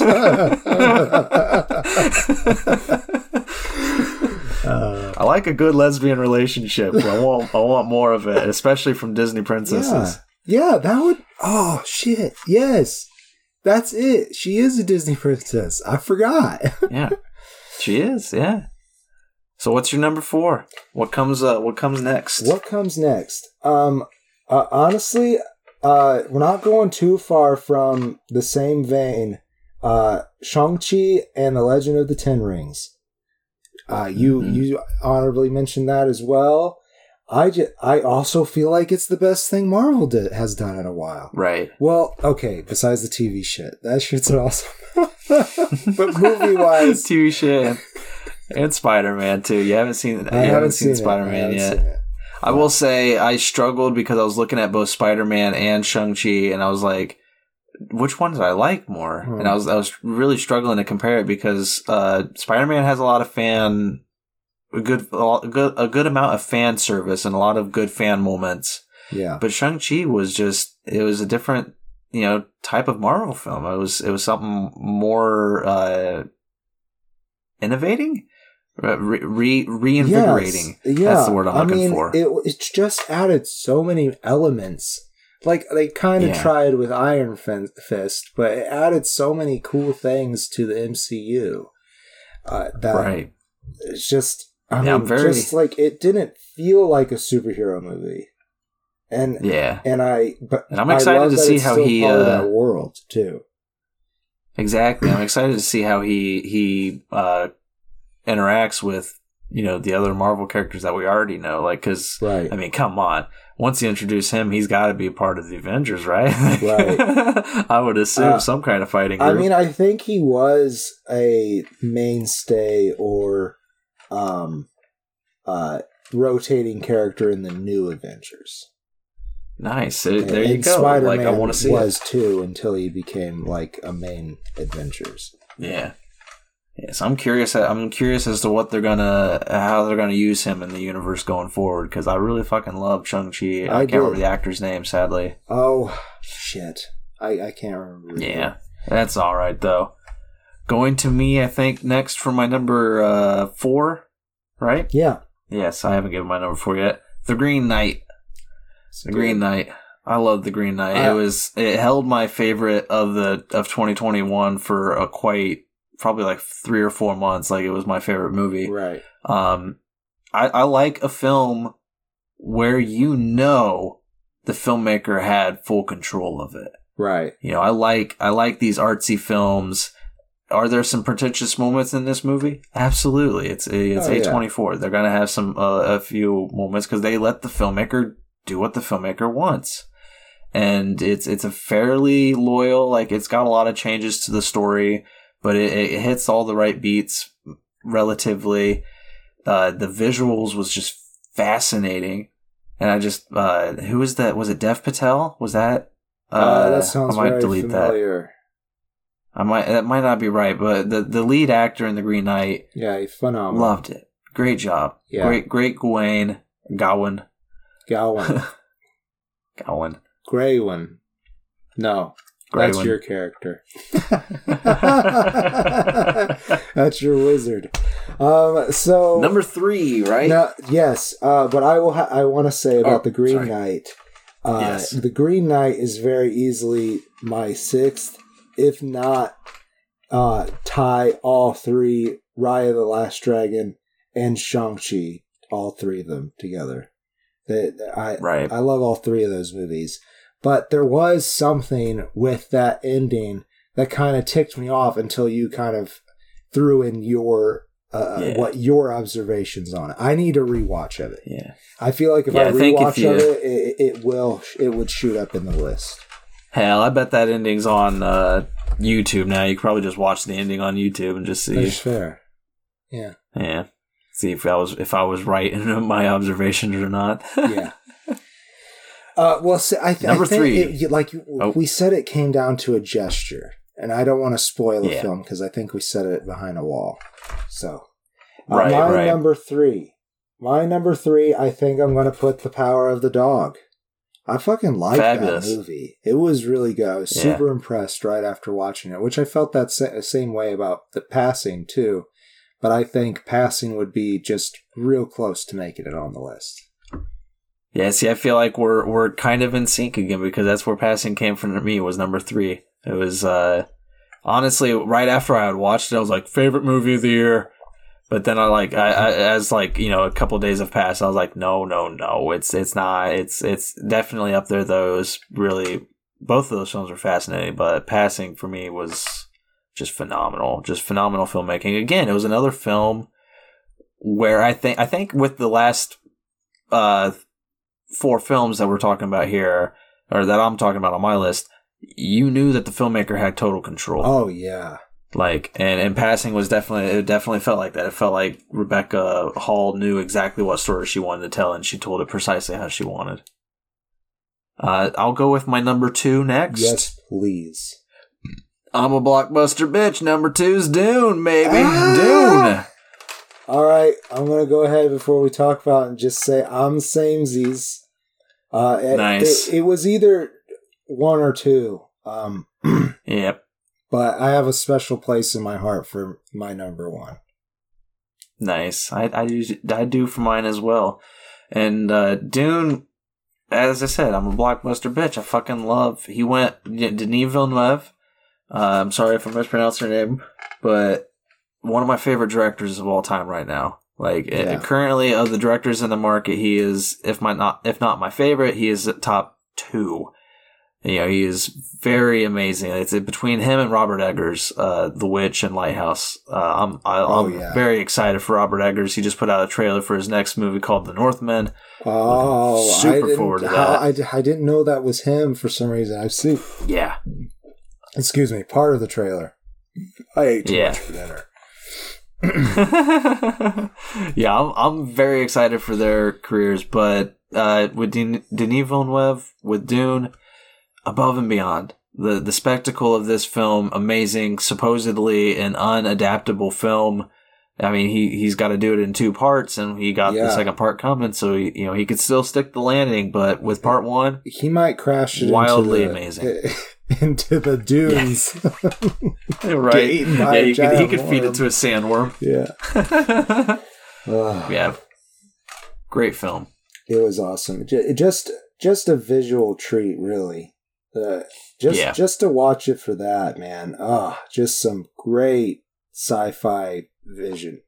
Um, and if we if we had watched it in the theaters, it might be number one. It's very possible. Yeah, because, yeah. Honestly, you know, again, I we watched it in a smaller T V.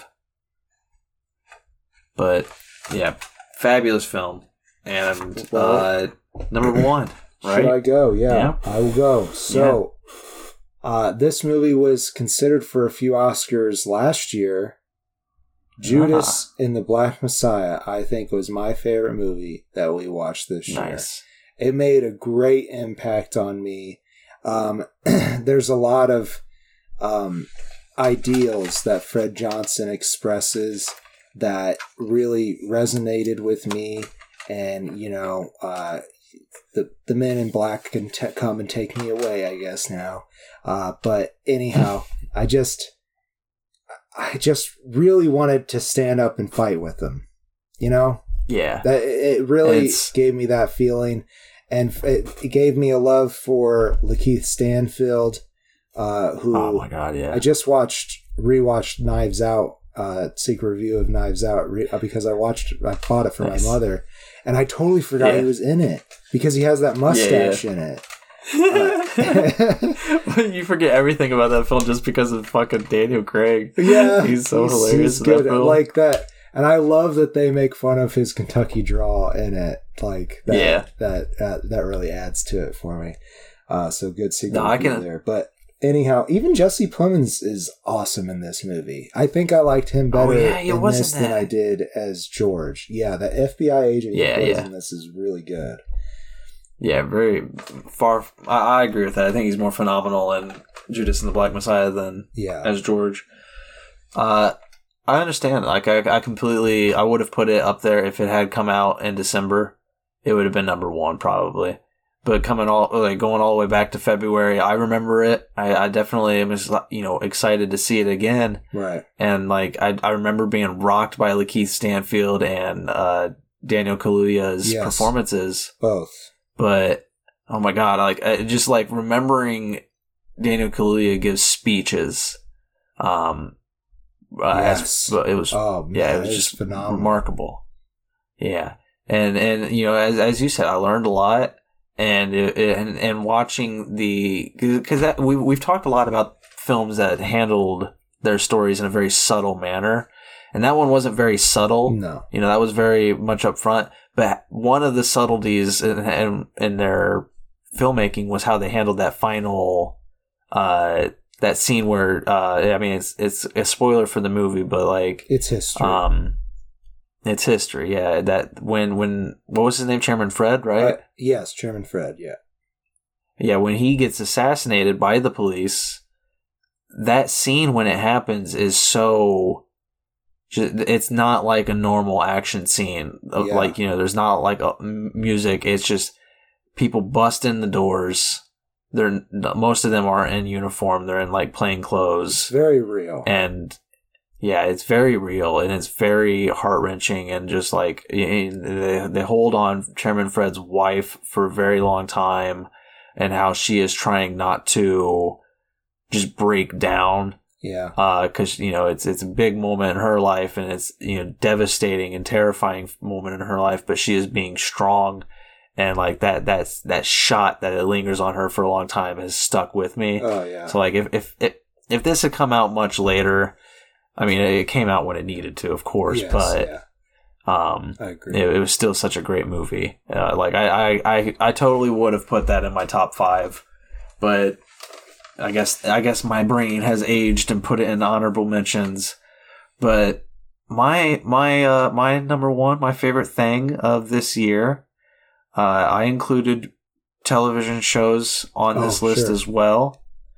And, uh, I mean, you can argue that my favorite is a, a long-ass movie because it's The Beatles Get Back. It's really I, good. That's my. It's my really good. I would say.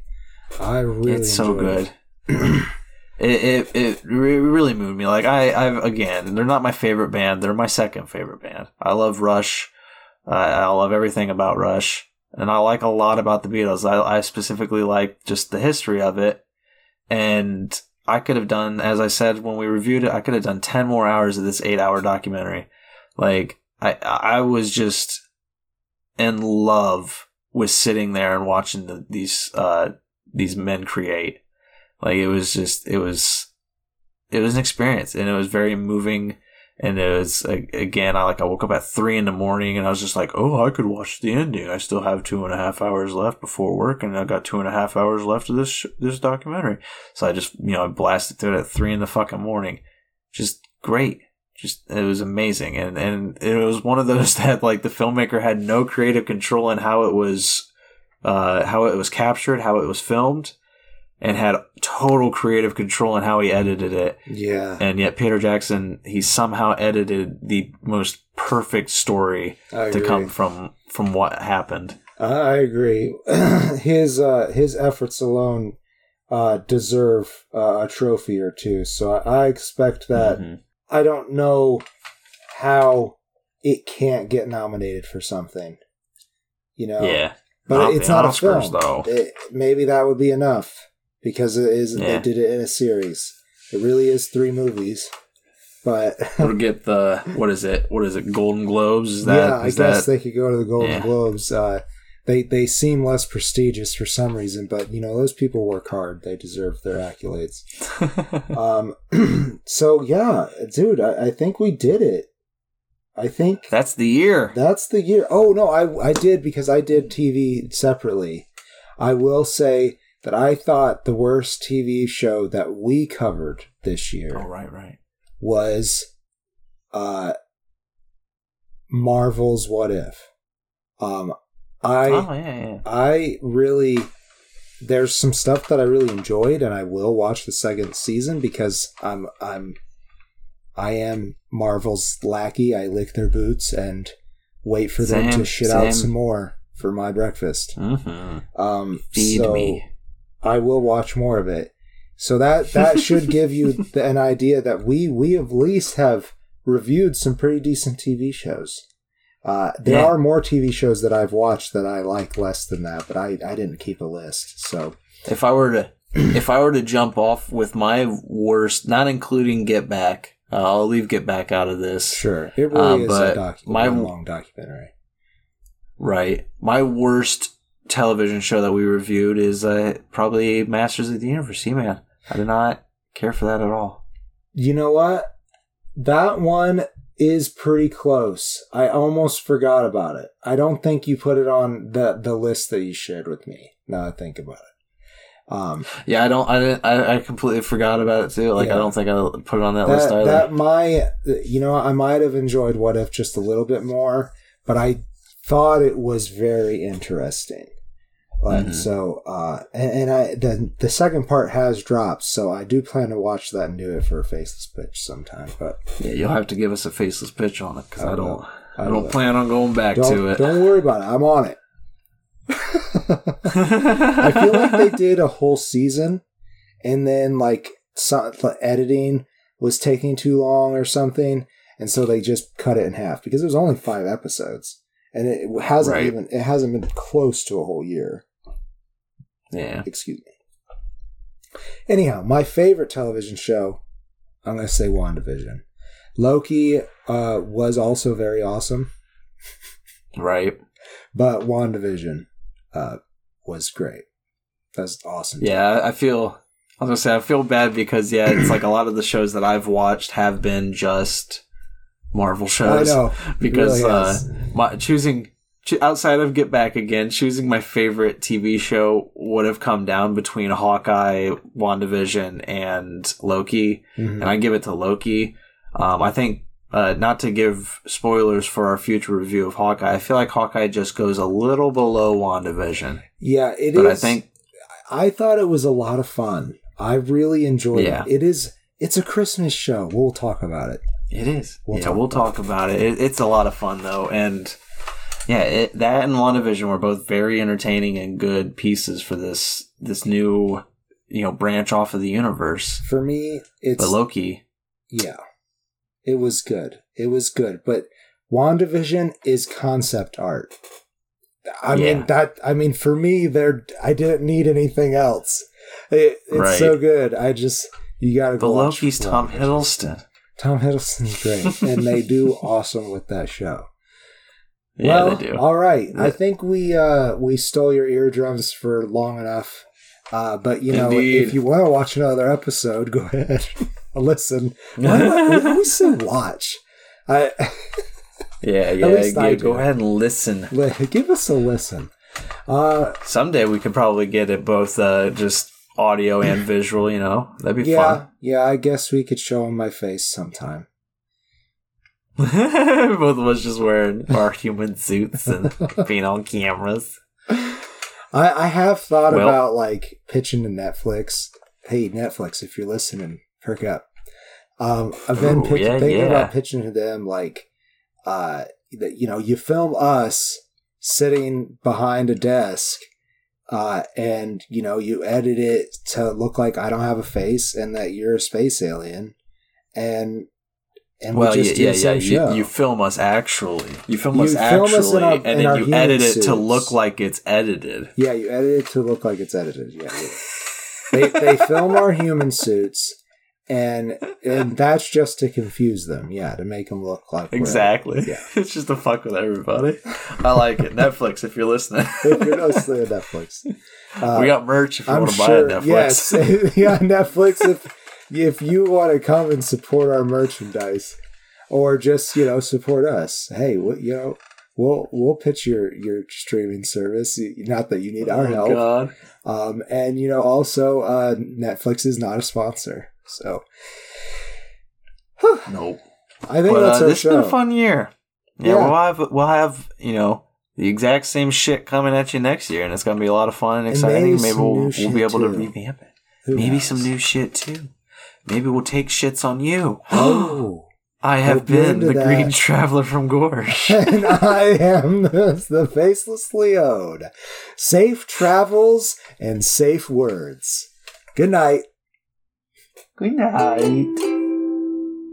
Green and Faceless on the Couch is a proud production of Fiction Works nineteen. If you like the show, please show your support by rating and reviewing us on Apple Podcasts. Like, follow, subscribe, wherever you might listen. We also now have a Patreon account. If you feel so inclined to support us in a financial manner, please become a patron by visiting patreon.com slash green and faceless. You can also find more information about us on our Facebook account or on the Fiction Works nineteen Instagram account. Thank you so much for listening.